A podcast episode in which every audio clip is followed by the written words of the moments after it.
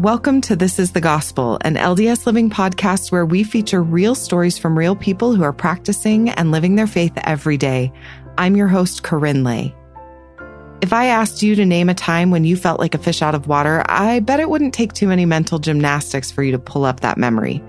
All it would take for me is to cast my mind back to the rigors of middle school and the years that bum equipment and Esprit branded clothing were all the rage here in the US.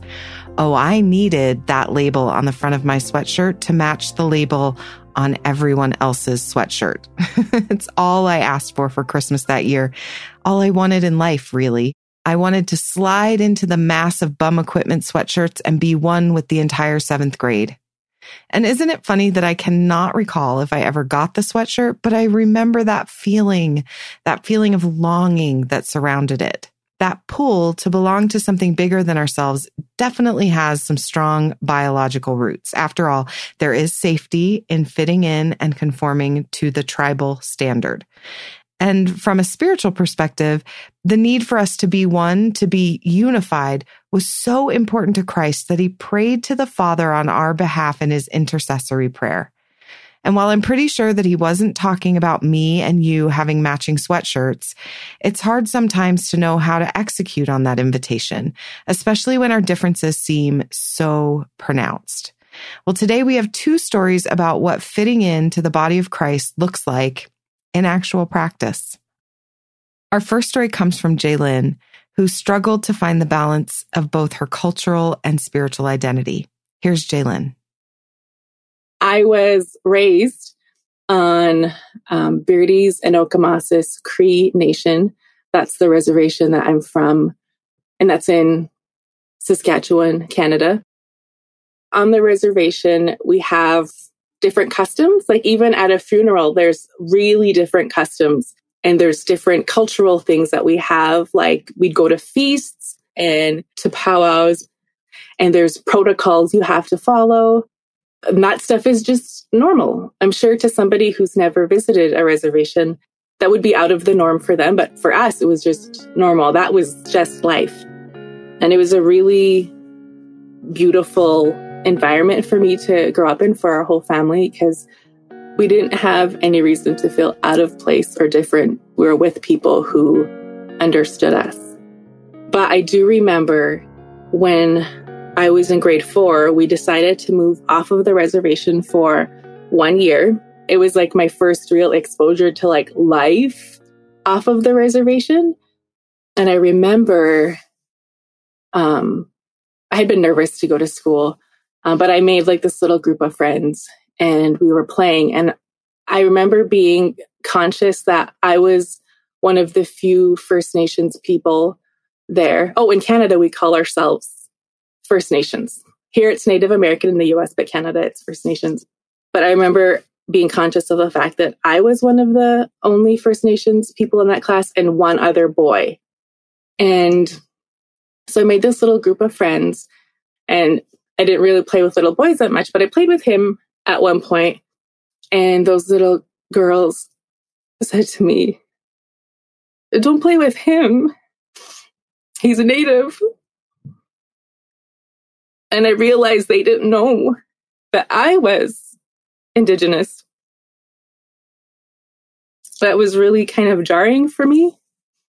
And that was like a really young age to learn that, to learn that, um, oh, somebody's reaction to me might not be a positive one. And I don't really recollect a whole lot about the rest of that school year. But I do know that that little boy struggled with friends and finding friends. Many experiences happened similar to that throughout my life. But the worst struggle for me was when it would happen at church. We were the only Indigenous family at church, and it happened more often than I would have liked it to. Obviously, I wished that it never happened, that should be a safe space for everybody where everybody just feels totally embraced. Um, but I do remember this one time we were in a class, we were learning about the Book of Mormon and and I love the Book of Mormon. I love I love the Book of Mormon. and we were talking about Lamanites. And the teacher started talking about how Native people were savages. And then he kept kind of going on. And I feel like he maybe he didn't say it that much, but in my head, I felt like he just kept repeating it like Native people are savages. And I remember I was with my brothers, and as a self kind of preservation mechanism, a lot of the times when you're confronted with something that's uncomfortable and you don't know how to respond, you laugh. And my brothers, we kind of looked at each other and we laughed kind of out of disbelief and like we couldn't we couldn't believe what we were hearing.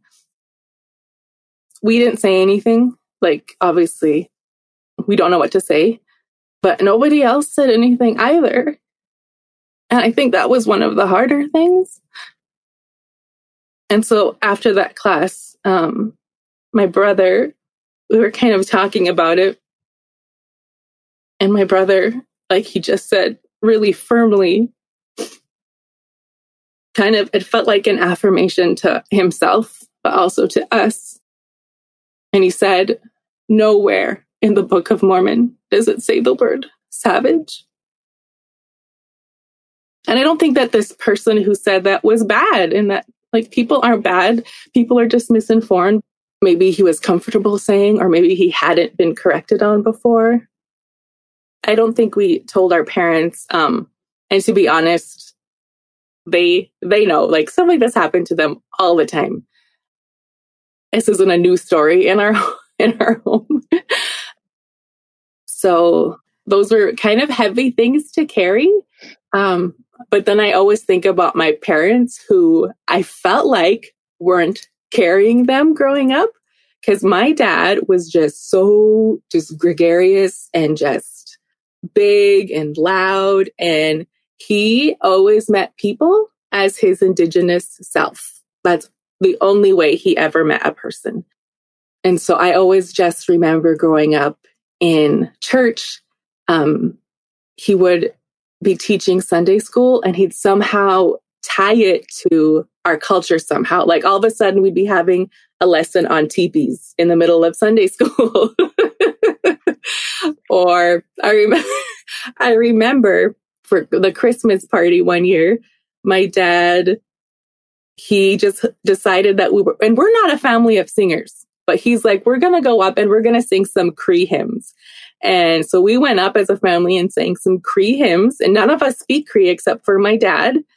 And we were kind of singing these hymns that we didn't really know what we were saying. mm-hmm. My parents were not about blending in or fitting in at all. I learned how miraculous it was um, as I got older and the full weight of my parents' story kind of sunk in. I talked to my mom and I told her that I was going to be sharing her story. And I asked her if it was okay. And she said, yes, because my story is your story. This is our family's story. The more that we share our story, is how we heal ourselves. Um, but also it heals my mom knowing that that I'm I'm taking part in her story and I'm actively being part of that healing process. My mom, when she was a little girl, um, Canada had the Indian residential school program. It began in the United States as the boarding school system, and Canada quickly adopted it. And so the whole um, purpose of it was to strip Indigenous heritage from Indigenous people. And so it wasn't a choice that they had, it was forced on them. And so one day, when my mom was a little girl, two a government agent showed up um, at her home and told my grandparents, my cookum and my mushum, we're taking your kids. And they pled with them, no, like, don't take them. And they said, You either let us take them now or you'll never see them again. So my cookum, my grandma, she fell to her knees and started crying as they let them take them from, from their home. So you can understand how um, inhumane the system was. Almost 3,000 children died as a result of the residential schools. My Mushum knew the danger that they faced and the abuse that they would endure at those schools. Like all of a sudden, that was like awoken in him what was going to happen. So we weren't running out and chased after the van that had just loaded up all of his children. And for the rest of the school year, my mom has this memory of my mushum running after the car and tripping and falling and crying in the road. Um, she had a surgery forced on her. She was not given any warning. All of a sudden, she was being toted away and she wasn't told what was happening. And next thing she knows, she's waking up from surgery and she doesn't know what it was for. My mom still has P- like what I think is PTSD to this day. Like she was drinking apple juice and all of a sudden like she remembered something that happened to her and that apple juice now was an association for her. I asked my mom once kind of how she maintained her tenderness and her testimony of the Christ through everything after a school system that was um, designed to take away her heritage that was in partnership with it with a Christian system. Um, how did she maintain her testimony?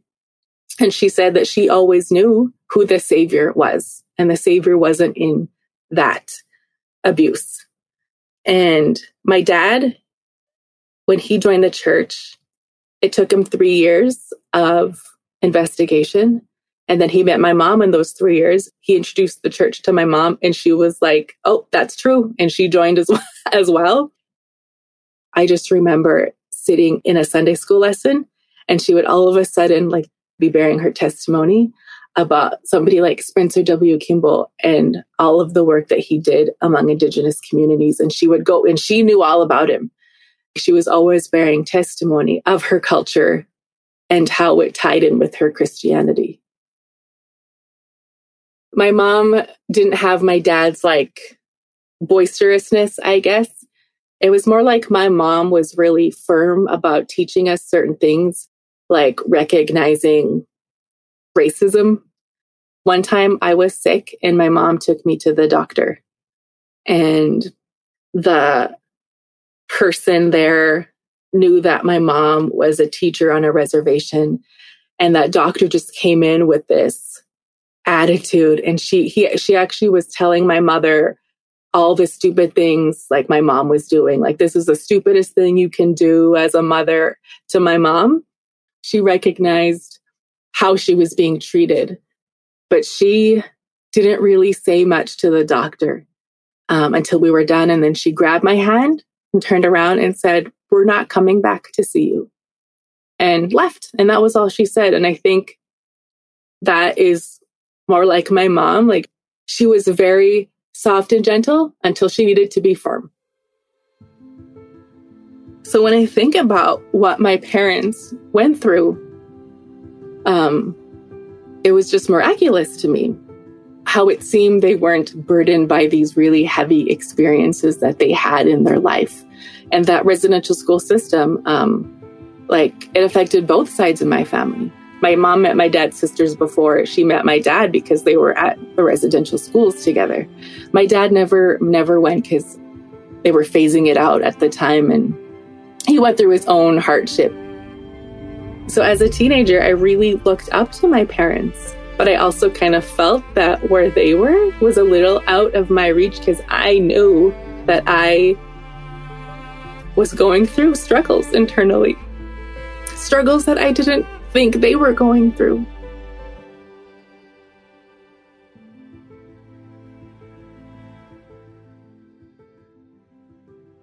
I compartmentalized parts of myself um, into my adulthood.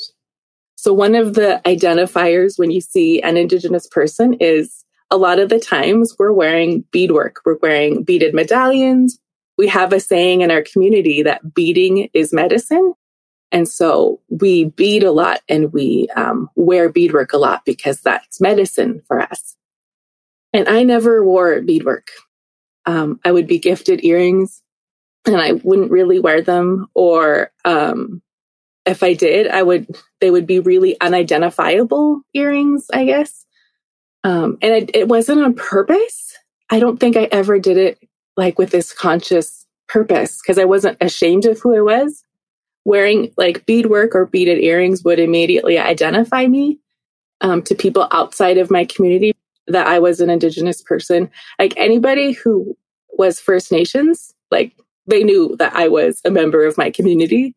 But um, I guess to people outside of it, I looked more ambiguous. And so, and I'm ashamed of it, but I, I use that to my advantage a lot of the time to find out um, how much of myself I could reveal to a person. I wanted some element of control. I wanted that control because of that experience with the little boy. I just would always hear, don't play with him. He's native. And when you have experiences like that throughout your life, you realize um, if you have the power to have any kind of control over somebody's perception of you, then you take it and you want people to perceive you in a good way. I talked to a friend of mine, and this was after I had gotten married. And we came back to to Saskatchewan to visit, and we we met with a friend of mine and his wife, and we had dinner, and we started talking about my culture and and my experiences. And he asked me um, what it was like to be a member of the church and to be First Nations and to experience those two things together. And I told him that it felt like you're wearing like clothes that are too tight, but they look like really good on you. They're your best outfit, but they're just a little too tight. But when you're in your cultural community, it's like you're wearing your most comfiest pants. Like you, you're ready to, to sit and be cozy. Um, and I think, um, with the experiences that I've had and a, in many people who come from marginalized communities feel, uh, they might not have those two components together. And so that was my, always my struggle was feeling them together. Um, I felt it at the temple because I think I was just there with, I was just there with the Savior. And I always felt that at the temple. To this day, the temple is my favorite place. Um, but when we, we don't have that that protect protection of just a direct communication with the Savior, and you have imperfect people kind of like everywhere, um, you feel like you're in tight pants. Um, and so he was very surprised because he thought, like, you know, in our small YSA in Saskatoon, um, that we were a tight group, and like we were. But I never invited anybody to a powwow with me. I never invited anybody to a feast. Um, I've seen too many people accidentally say something ignorant and hurting another friend of mine or hurting me.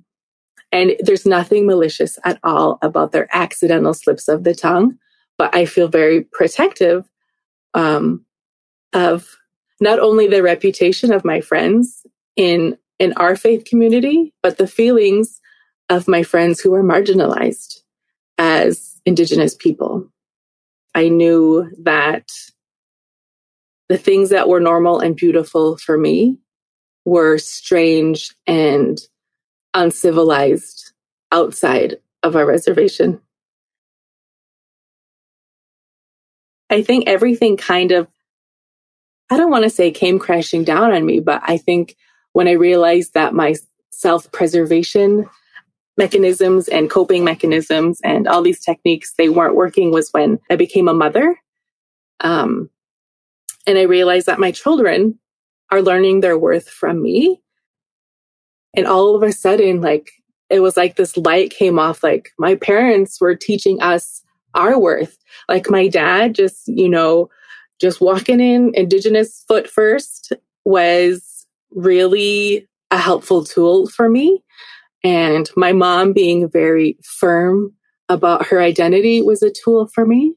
And so when I became a mother, I, it's like this bright light just went off in my brain and I saw what they were doing.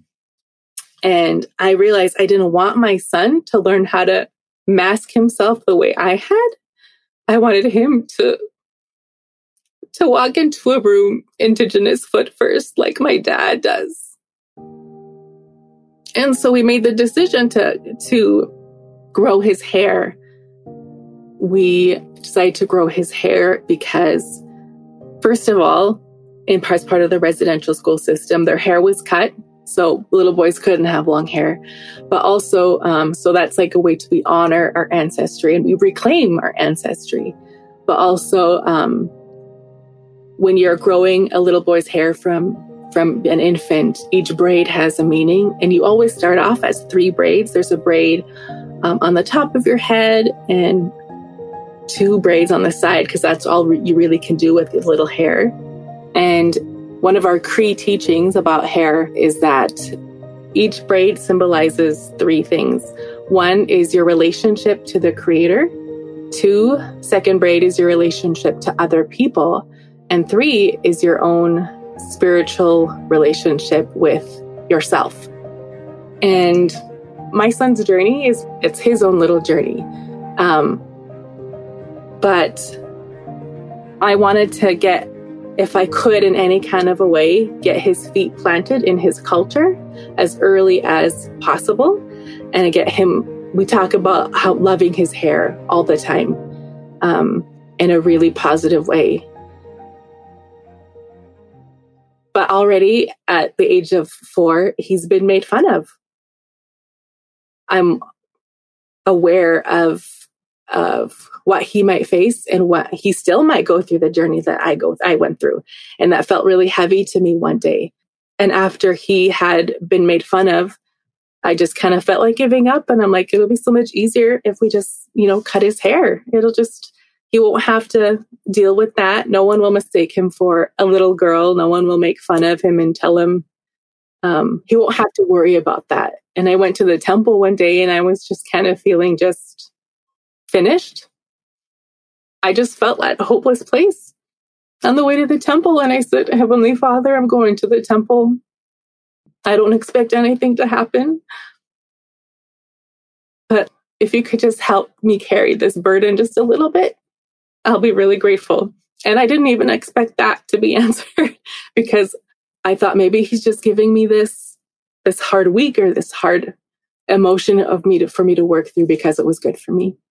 And I got there and this woman I'd never met before just gave me a hug and said, Thank you so much for coming. So, a Cree teaching is we believe we're all related. Um, and we call other communities of color our relatives. And so, this woman, she was Polynesian. And so I felt like I was seeing a relative and it felt like I was being hugged by my auntie. And I really needed, I was missing home. I was missing my home community. And it meant so much to be embraced at the time that I needed it in the temple. And so I went through the session just crying. And I just remember thinking, I wonder if there's anybody else here with me and all of a sudden, I felt my Mushum Joe beside me. I felt him in the room with me and and I knew what he had gone through, what he had seen his children go through, um, having their culture taken from them. And it just felt like I was on the right path. Like I all of a sudden, like felt this answer, like Jaylin, you are on the right path. And it's going to be hard, but what your family had gone through wasn't for nothing. It wasn't so you could fit in. It was so you could find so much joy in your culture and so much joy passing that culture on to your children. Heavenly Father didn't send you, it wasn't a mistake that He sent you to the earth the way that He sent you. And so ever since then, like I never, I'm like, I think I'm like my dad now. Like I'm just gregarious. Like I'm not, I'm, a shy person, but I feel like I, I walk into a room indigenous foot first. And I'm just really grateful for that answered prayer that Heavenly Father let me know that my attempts to to be the person that he wants me to be are accepted by him and that he's not wasting this gift. I'm not wasting this gift that he has given to me by being Cree. I'm not wasting it. I am taking advantage of it and finding joy in it. If I can teach my children to love themselves where they are, they'll be able to hopefully love other people where they are the way Christ loves us. He can reach anybody, anywhere. He can reach my mom when she was a little girl at the residential school. He can reach my dad when he is making us sing Cree hymns at a Christmas pageant. He can reach anybody. I want my children to know that they are always worthy of it and they don't have to compromise that part of themselves because it has every possibility to enhance their testimony and to enhance their relationship with the Savior, like it did for me.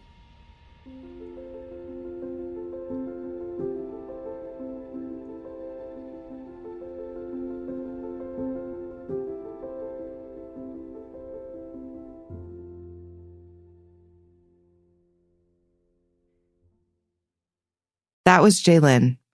I admit that I know so little about the experience of my Indigenous brothers and sisters, especially in the context of our church life. I feel deep gratitude to Jaylin and her parents for their willingness to share this story so that I can learn and understand better. It was especially hard for me to hear the ways that we can sometimes get it wrong as volunteer teachers of the scriptures. But I'm going to take that part of the story as a gentle reminder to tread lovingly when I'm teaching and to seek more guidance from heaven about what to teach and how. I think, like Jaylin, we all bring a few identities with us when we walk through those chapel doors. Maybe they're cultural, maybe they're familial or professional, and some of those identities are easier to reconcile with the gospel than others. But that work of integration can be a holy work that leads us towards the most important identity as children of Christ.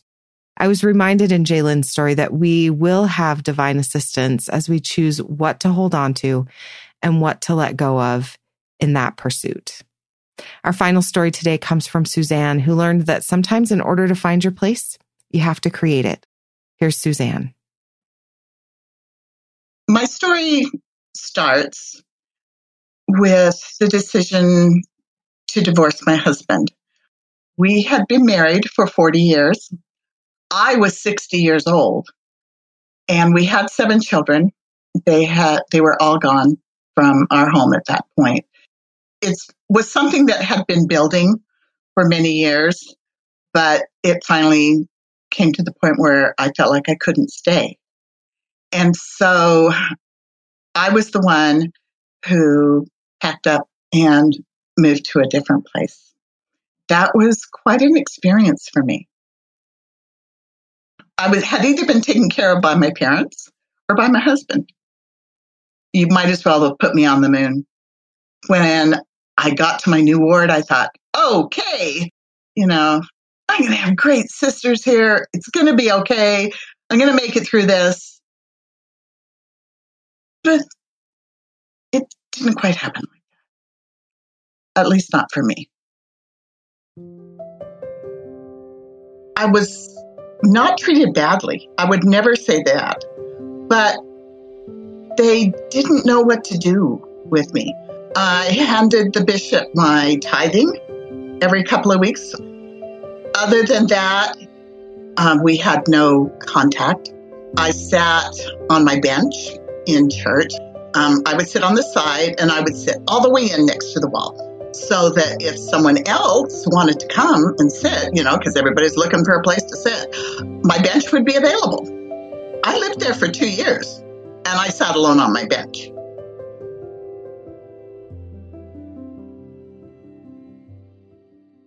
It's very difficult to go to church when you don't feel like you have a connection to the people in the church. I really wondered how this was supposed to work. And finally, one day I talked to my Relief Society president and I said, You know, I've lived in this ward for six months. I do not have home teachers. I don't have visiting teachers. I don't know anybody who is in this ward. And um, so then I did receive home teachers and visiting teachers, and they were wonderful. And I liked knowing them. It was nice to have a face at church and in Relief Society that I recognized, but I still felt very, very separate and practically invisible. I sold my home and moved to another part of Salt Lake. And I was really considering staying under the radar for as long as possible. It's very hard to stay active, especially if you are moving to a new area where you don't know people. Because I had felt so frustrated with my experiences in that first ward, I felt like maybe I needed to write a letter and explain that to the people at church headquarters, or at least to tell them my story, because I felt like there were so many sisters who they would not be hearing from. And I wanted them to know how difficult that it is for a single sister and a divorced sister. I felt like there were many sisters who actually were becoming inactive because they didn't feel that they were being heard or seen. I figured it doesn't hurt to tell them, and maybe if someone else writes a letter, then there'll be more than one voice. So I finished my letter, and there was some fear and trepidation that went along with that. But I put a stamp on it and sent it off.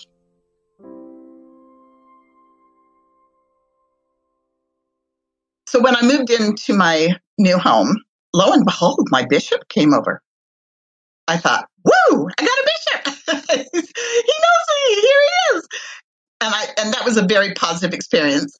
And it was still it was still a little while before I decided to make the plunge and go to church. Now, when I went to church that very first Sunday, I walked in the door, I was greeted by an absolutely lovely sister who introduced herself and asked me if I was new, and I said yes. She was very friendly, and then I went in and sat down alone on my bench. And then, you know, we had Sunday school, then we had Relief Society. And I thought, eh, I don't really want to go to Relief Society. You know, this is, I've done, done my due diligence. I've been here for two hours. But I thought, no, nah, you know, buck up and go to Relief Society. So I went into Relief Society, and the sister who had greeted me at the door when I very first walked into sacrament meeting came over to me and she said, Do you mind if I sit with you? Because I don't think anyone should have to sit alone. And I almost burst into tears. I, I just thought she was so sweet to do that. But um, they were handing out, you know how they do those papers where everybody gets a paper and you have to read your little thing and answer your question. And when I read what my question was going to be, I realized that the lesson was going to be on temple. I had just ended a 40 year temple marriage. I was not in the mood to discuss temples. I was still trying to figure out where I fit because I am no longer married to the man that I'm sealed to.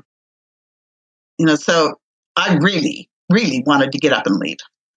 But um, Relief Society had started, and there was no way that I could gracefully get out of that room, or I would have.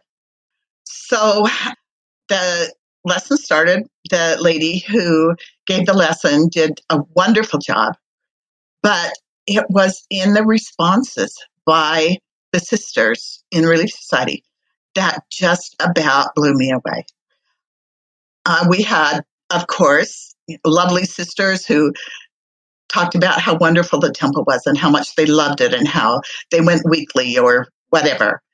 But we also had sisters who raised their hand and who said, you know, I had a temple recommend and I loved going to the temple, but I'm not in that position anymore where I can go. But I would like someday to return. And I thought, wait a minute. We don't discuss this kind of stuff in Relief Society. Nobody comes actually out and says, I don't have a recommend. And she was not the only sister who said pretty much the same thing. They never disparaged the temple or or said anything bad about it. It was always very complimentary that it had been a wonderful place. It was peaceful.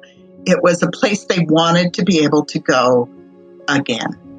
And then, which just almost knocked me off my chair, was the teacher up front said, Well, sisters, actually, I don't have a recommend either. Um, then I said, Sisters, I want you to know that I have never been in a group of women like this before. The amount of honesty and the love and the comfort that I felt in that room, where each sister felt that she could say what was in her heart. So I thanked them for having that kind of a spirit. And I told them that I had never, ever experienced anything like this before. And I shed a lot of tears at that point. So Relief Society ended. And I had quite a few sisters who came up and spoke to me after. There was such a common thread. It really struck me because I would get this wonderful hug and they would welcome me and they would say, You are exactly where you need to be. This is the healing ward. And I truly believed that that was the case.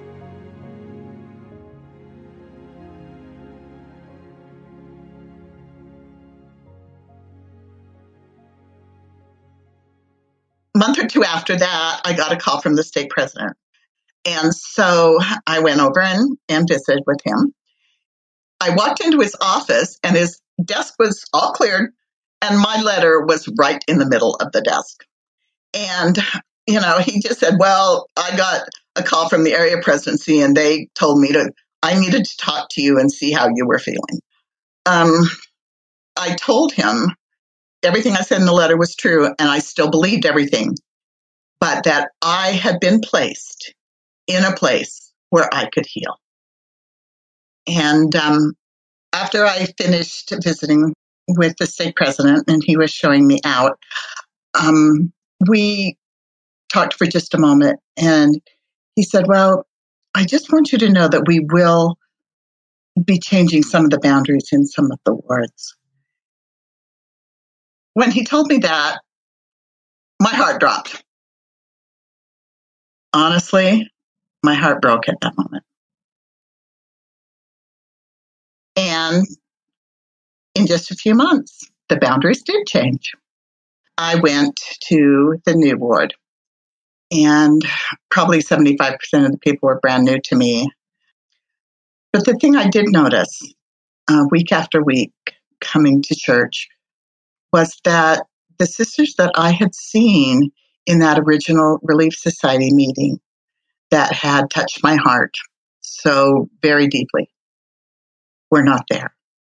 They didn't feel perhaps that uh, they had a place. And it broke my heart. As time went on, I realized that if I wanted to be associated with sisters and have that same wonderful feeling, that it wasn't going to just happen. It had to be made to happen. So, as I talked to a couple of the sisters that I was acquainted with, I said, you know, we really should just get together every once in a while. So we decided that we would meet every month. And at first I thought, well, you know, do we need a book or do we need some like an article or something that we can discuss? I was dead wrong on that. We just come together and we talk about whatever's on our minds. If that includes frustrations, then we hear frustrations. If that includes times when we feel like we got to win, then that is there too. And it is such a wonderful feeling to gather with these women because we're all close to the same condition in life, but we all got here in different ways. We have one sister who is a widow. We have sisters who were not treated well by their husbands. We have sisters who were never married. We meet together kind of in an atmosphere of healing. This is the place we can be ourselves under any circumstance. And I come home and my heart is full. We're not invisible to each other. Several of these women would sit on the back row. And so when one of us or one of one of us single sisters would walk in, you know, they would motion and say, "Come, come and sit with us." I cannot tell you the difference that that made in my feelings about going to church. The thought that when I got there, even though I was coming by myself, that I would walk in the door, I would see a face that I recognized, and they would say, Come and sit with me. When you walk in, you know that that little section is going to be there for you. And it is huge.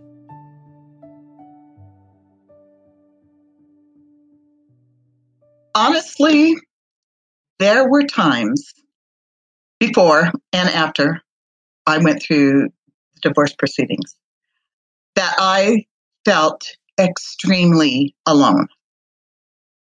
I didn't feel like like my heavenly father really was interested in what I was going through. And I really felt like I was fighting myself to remain active. After I had the experiences that I did as I moved into this particular area, it was like a light bulb going off. And as I looked back and watched things that had happened to me and decisions that I had made because of those things, I thought, I have been put here. I have been placed here very carefully, led by circumstance, but it has brought me to this place. And this is the place that I was meant to be. And I was so grateful for that knowledge.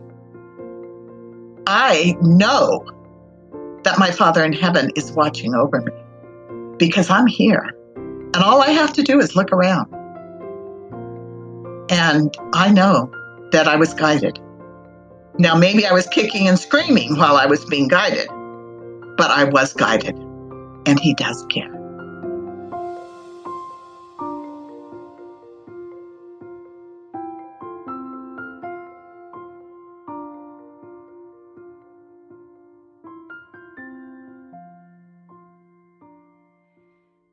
That was Suzanne. I appreciate her willingness to be so open and honest about what it was like for her to transition from a space where she felt she checked all the boxes of our church culture into a new phase of life where she felt different, unseen, and even unnecessary. And while Suzanne's experience is unique to her, I don't think it's a stretch to say that most of us, as part of our mortal condition, will feel that isolation of not fitting in at some point. And when that happens at church, the one place where we most hope to feel belonging, the pain can be exponential.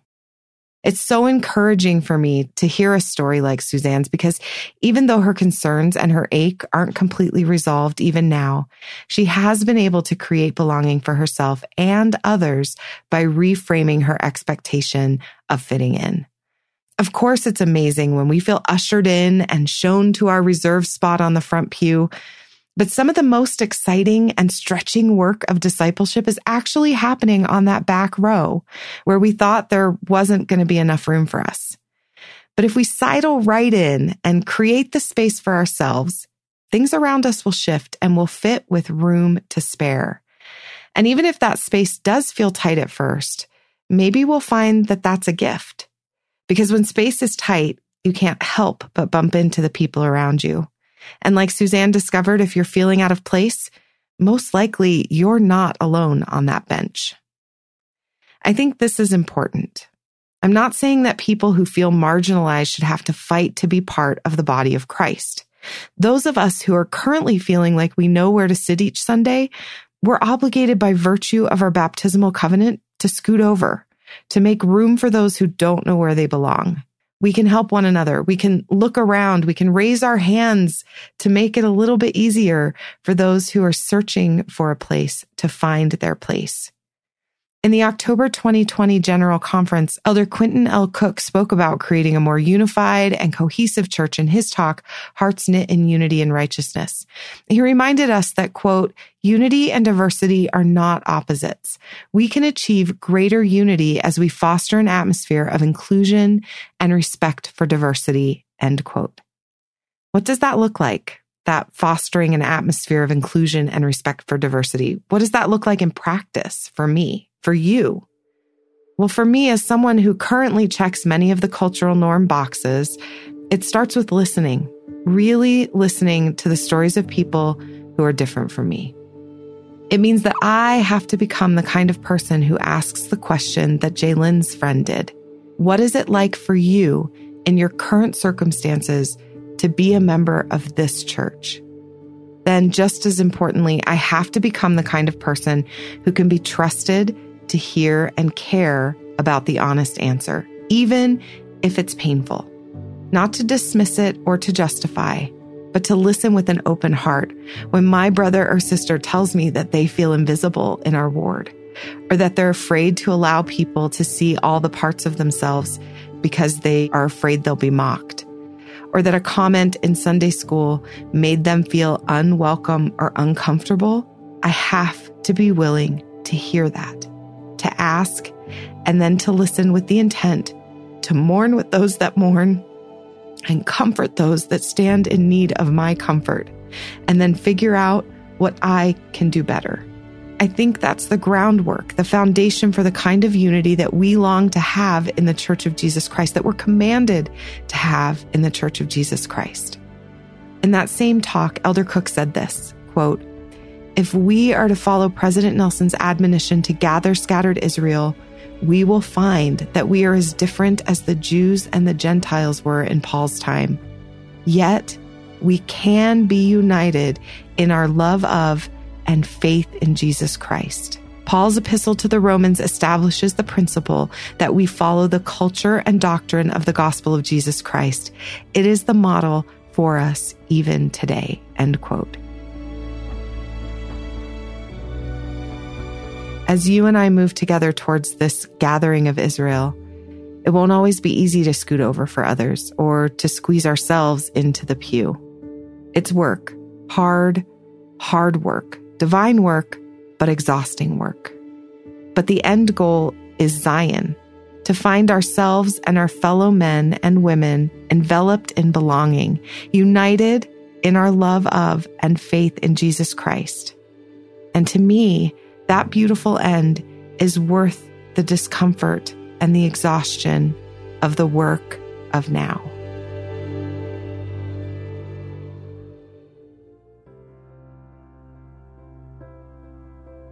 That's it for this episode of This is the Gospel. Thank you to our storytellers, Jaylin and Suzanne, for sharing their stories with us. Jaylin is an artist who makes these beautiful traditional Cree beadwork pieces, and we'll have pictures of her and her artwork, along with more information about both of our storytellers in our show notes at ldsliving.com slash this is the gospel. You can also get more good stuff by following us on Instagram or Facebook at this is the gospel underscore podcast. All of the stories in this episode are true and accurate as affirmed by our storytellers.